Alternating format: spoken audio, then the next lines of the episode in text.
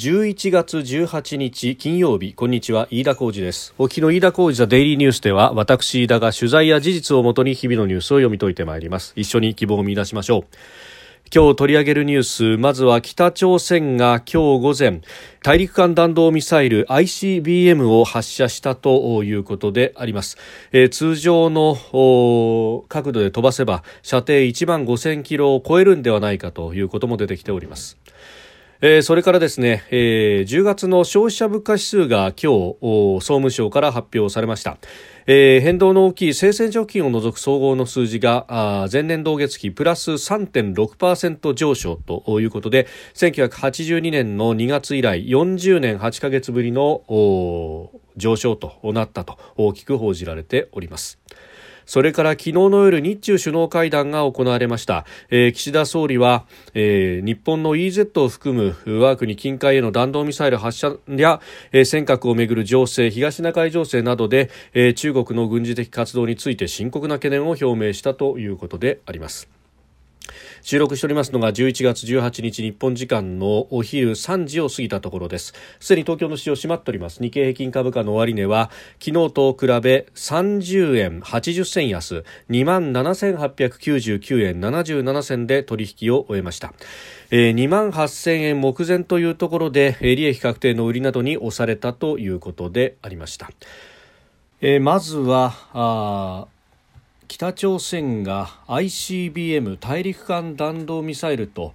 みられる飛翔体を発射したということであります、えー、今日の午前10時15分ごろ、えー、一発の弾道ミサイルを首都平壌のスナン付近、えー、から東方向に撃ったと韓国軍の合同参謀本部が、えー、発表しております。でこの一発の弾道ミサイルは大陸間弾道ミサイル ICBM と韓国の合同参謀本部は断定をしております、えー、いわゆるロフテッド軌道と呼ばれる相当高く、えー、高度を上げて撃ってきたということで飛翔した距離は飛距離 1000km 程度ですが最大高度がおよそ 6000km ということでありまして、えー、そしてこれがですね、えー、逮捕問中の岸田総理が記者団に、発表したところによると弾道ミサイルを発射北海道の西側の排他的経済水域 EEZ の中に着弾したとみられると、述べたということであります、えー、岸田総理は北朝鮮はこれまでにない頻度で挑発行動を繰り返している。断じて容認できないと。いうふうに語っております、まあ、今までですと着弾という言葉は使わずに落下という言葉は使っていましたけれども、えー、これは EZ の中に入ってきた着弾であるということを言ったということです。でその地点について、えー、松野官房長官は、えー、北海道の十島大島の西 200km の、えー、日本海の海上です、えー、渡島大島ですね、えー、渡島大島の西200キロの海上であると、えー、いうことを発表して、えー、おります。えー、そして浜田大臣はこの6000高度6000キロ飛距離1000メ1000キロメートルという ICBM について、えー、通常の軌道で撃った場合には1万5000キロを超える射程になりうるということを明らかにしました。えー、となりますと全米本土、え、東海岸まで含めて、え、射程に入るということになりました。でえー、これに関連してですね政府は18日総理官邸で NSC 国家安全保障会議を開いています。松野官房長官や浜田防衛大臣らが参加しましてこの対応を協議したということであります。で、えー、発射直後の会見の中で浜田氏は北朝鮮が繰り返す弾道ミサイルの発射断じて許されないと強調、えー、北朝鮮による核ミサイル技術の著しい向上は日本と地域の安全保障にとって、えー、看過できるものではないとしております。えー、これに関してホワイトハウスもステートメントを出しておりますけれども、まあ、強く非難をするという形で、えー、声明を出しております。また、えー、他の他の国々も含めてですね、えー、北朝鮮に対して、えー、非難をするよう呼びかけるということ、まあ、そして、えー、この大量破壊兵器の保持しようということになりますと、えー、当然ながら国連安保理の決議に違反をするということも含めて、えー、批判をしております。で、えー、先にですね、えーアメリカのバイデン大統領は中国の習近平国家主席と会談を行っております。14日インドネシアバリ島で行いました。3時間余りにわたるですね会談の中でこの北朝鮮問題というものも話題として出てきたようでありまして、まあ、その後記者会見の中でですねバイデン大統領はもし北が核実験など、まあ、これをですね、核実験とそれから ICBM を合わせてですね、えー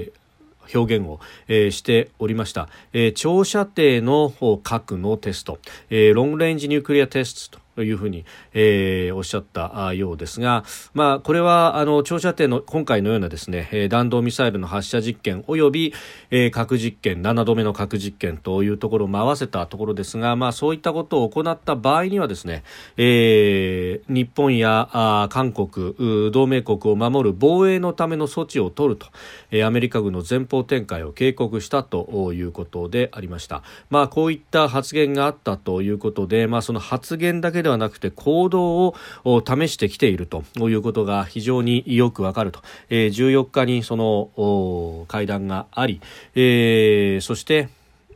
会見があって、えー、そこで出てきた言葉が本当かどうかというのを今日18日に試したという形で、まあ、今後アメリカ軍も含めてどうやって動いてくるのかというところが問題となろうと思います、まあ、あのアメリカは当然ながらウクライナともコミットしているということがあって、まあ、2正面3正面ということになると非常に具合が悪いということで、まあ、あ中国との間は何らかの意思疎通のチャンネル、まあ、これは、複数のチャンネルを開くと。そして、えー、ブリンケン国務長官が近く中国を訪問するというようなことまで言われておりますが、まあ、そこで、えー、なんとか意思疎通をしながら事態をコントロールしていくということを、まあ、起としているというところでありました、まあ、その分ですね、まずはロシア正面の、ウクライナ正面というところを、えー、やっていくというところだったんですが、まあ、そういったところの足元を、北朝鮮があ見てきているということであると。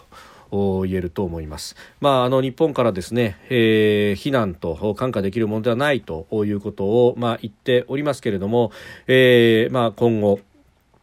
どういう動きをしていくのか、まあ、日本だけでなくて、まあ、日米あるいは日米間での演習であるとか、えー、あるいは、まあ、日本独自で、え、何かするというようなことも含めてですね、えー、考えなくてはいけないところなんだろうと。検討ではなくこれもですね日本もやはり行動が見られているというところであります。で特にアメリカの場合はですねこの核実験とそして弾道ミサイルの発射という、まあ、ある意味バイデン氏がですねそのレッドラインの手の内を見せたということが、えー、あったわけです。これ会見の中で、えー、記者団の質問に答えてというところではありましたけれども、まああのそういったですね線を見せたということで本当に超えてきた時にどうするんだというのをこう、えー、見ているわけであります。でかつて北朝鮮が2017年にですね何度も弾道ミサイルの発射及び核実験というものをやった時には、えー、当時のアメリカトランプ政権でした。トランプ大統領は最大限の圧力をかけると炎と怒りという表現を用いまして、えー、そして、えー、空母打撃軍を3つ、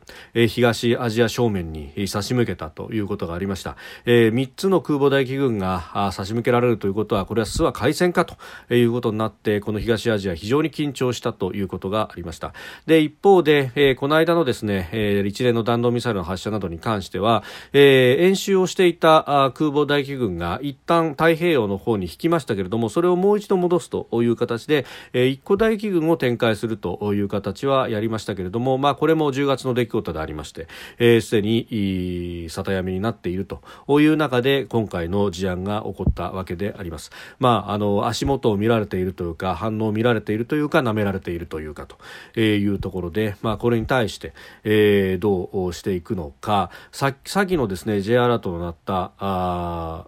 北朝鮮のミサイル発射は、えー、日本の国際観艦式で、えー、各国の艦艇が日本を訪れている最中に起こったということでありました、えー、今回は、まあ、それもすべて、えー、終わった後ということになりますが、えー、ここで、まあ、どう動くのかというところが、えー、注目されますしこれで何もしないということになると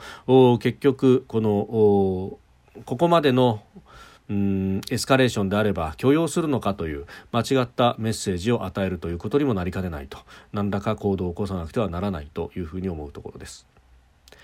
えさて今日は日本の経済指標消費者物価指数が発表されました、えー、10月の消費者物価指数、えー、生鮮食品を除く総合の数字がえー、103.4ポイントとなりまして、えー、前の年の同じ期と比べて3.6%の上昇となりました。でこれがあ1982年の2月以来、えー、40年8ヶ月ぶりの大幅な上昇じゃないかと、えー、いうことでですねこの円安の影響というものを真っ先にまあ上げてきて、えー、そしてまた資源高の影響で食料品エネルギーなど値上がりが続いていると庶民の暮らしがきつくなってきているということが言われております。まあ、これ、それに対してのですね、まあ補助金の形ではありますけれども補正予算の案というものは出てきておりますただしこれがまだ国会を通っていないということになっておりまして、えー、まだまだですね、えそうなると政策的な手当というものがですね、えー、されていないということであります。でこれあの総務省のホームページを見ますとですね消費者物価指数、えー、出ております。で、えー、この中にはですねいろんな数字が出てまして今申し上げた、えー、生鮮食品を除く総合という数字3.6%のプラス。でそこからさらにですね生鮮とエネルギーを除く総合、まあ、日本版のコア指数コアコア指数と言いますが、えー、これは2.5%の上昇となっています。でさらに、えー、アメリカ版コアと言いますが食料とエネルギー、まあ、種類を除く食料とエネルギーギーを、えー、除いてしまったあ数字と、まあ、これがえー、国内の、まあ、価格変動の大きなものではなく、えー、実際のですね、まあ、あの実需要がどこまであるのかというところを見る数字になりますが、えー、1.5%の上昇と、まあ、確かに前月の0.9%上昇に比べればあお数字は高くなってはきておりますけれども相変わらずですね、えー、総合の数字3.7生鮮を除いて3.6、えー、ということは、まあ、あの生鮮以外のエネルギー、えー、食料であったりとかですねエネルギーの部分でも、えー、3% 3.67%のうち、えー、2%分以上は、えー、その部分が占めているということです確かに食料の寄与率は寄与度が1.65、えー、それから光熱水道費の寄与度が1.06という数字が出ておりますのでまあここのですね、えー、数字が相当こう圧迫をしているという部分は大きいんではないかというふうに思うところであります。ります。でまあ、あのこうなってくると、まあ、やはり可処分所得がなかなか手元に残らないということになってくるこれをどうするかというところですね、まあ、今、補助金をどんどん出してそれによって、えー、電力料金であるとかエネルギーを手当てをするという形でやっておりますけれどもこれ昨日も申し上げましたが、えーこの、まあ、特に原油などエネルギーの高値、えー、ドル建てであっても高値というものがですね、もう2年から3年続くんではないかということが言われておるわけでありまして、まあ、あのー、ここの部分が、うん、どうなっていくかと。いうあたりが、まあ、問題となってくるということです。まあ、それとですねこのアメリカ版のコアの数字、まあ、需要と供給のミックスがどうなっているかというところで、まあ、この数字もですね1.5まで上がってきたということであります。でこれがそのコストプッシュではない言い方して、まあ、あのエネルギーとですねそれから食料種類を除く食料を除いてますんで、えー、基本的には需要と供給のマッチングの数字になってますがこれが1.5まで来たとでこれが2%に乗ってくるるとでさらにそれが、えー、定着するということになると、えー、需要と供給の部分での物価上昇というものが出てくるということになってきます。まあ、そうするとですね日銀としては金融緩和を一つ手締まいするということになってもいいのかもしれないと。まあ、あのここから先上げるためにはあ供給需要の部分でですね、えー、賃金の賃上げというものがなければなかなか回っていかないということですがこの春の賃上げが、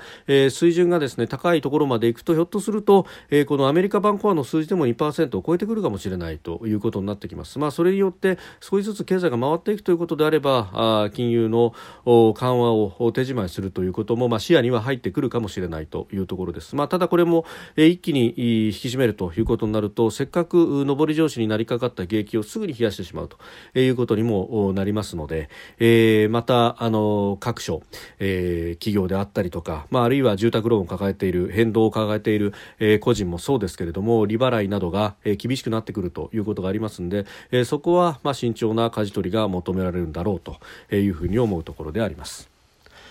えー、それからですね日中首脳会談昨日の夜バンコクタイバンコクで行われました、えー、45分間あ行ったということでこれが短いじゃないかと。アメリカと中国の間の3時間余りに比べると短いというような批判も、えー、出ておりますけれどもただ、えー、このですね、まあ、あの外務省発表の文書などを見ますととりあえず言うべきことはきちっと言ったということも、まあ、言えるのではないかと思います、えー、尖閣をめぐる情勢を含む東シナ海情勢や、えー、今年8月の中国による排他的経済水域を含む我が国近海への弾道ミサイル発射と、えー、日本周辺における中国の軍事的活動について深刻な懸念を表明ということですね、まあ、具体的に、えー、行動を指し示しながらですね深刻な懸念という形で、えー、それを表明したということです、えー、それから中国における人権法人拘束事案等について、えー、我が方の立場を改めて、えー、我が方の立場に基づき改めて申し入れるとともに、えー、日本産食品のに対する輸入規制の早期撤廃を強く求めたと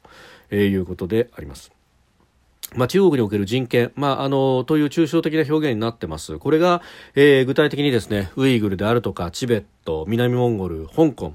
えー、そして台湾情勢というところ、まあ、台湾に関しては言及があの具体的にありましたけれども、まあ、あのこの辺りもですね、えー、きちっとした言及がもしあったのであれば、えー、これも岸田さんはとりあえず、え、面と向かってそれを言うということにおいては、え、一定の評価をすべきなんだろうというふうに思うところであります。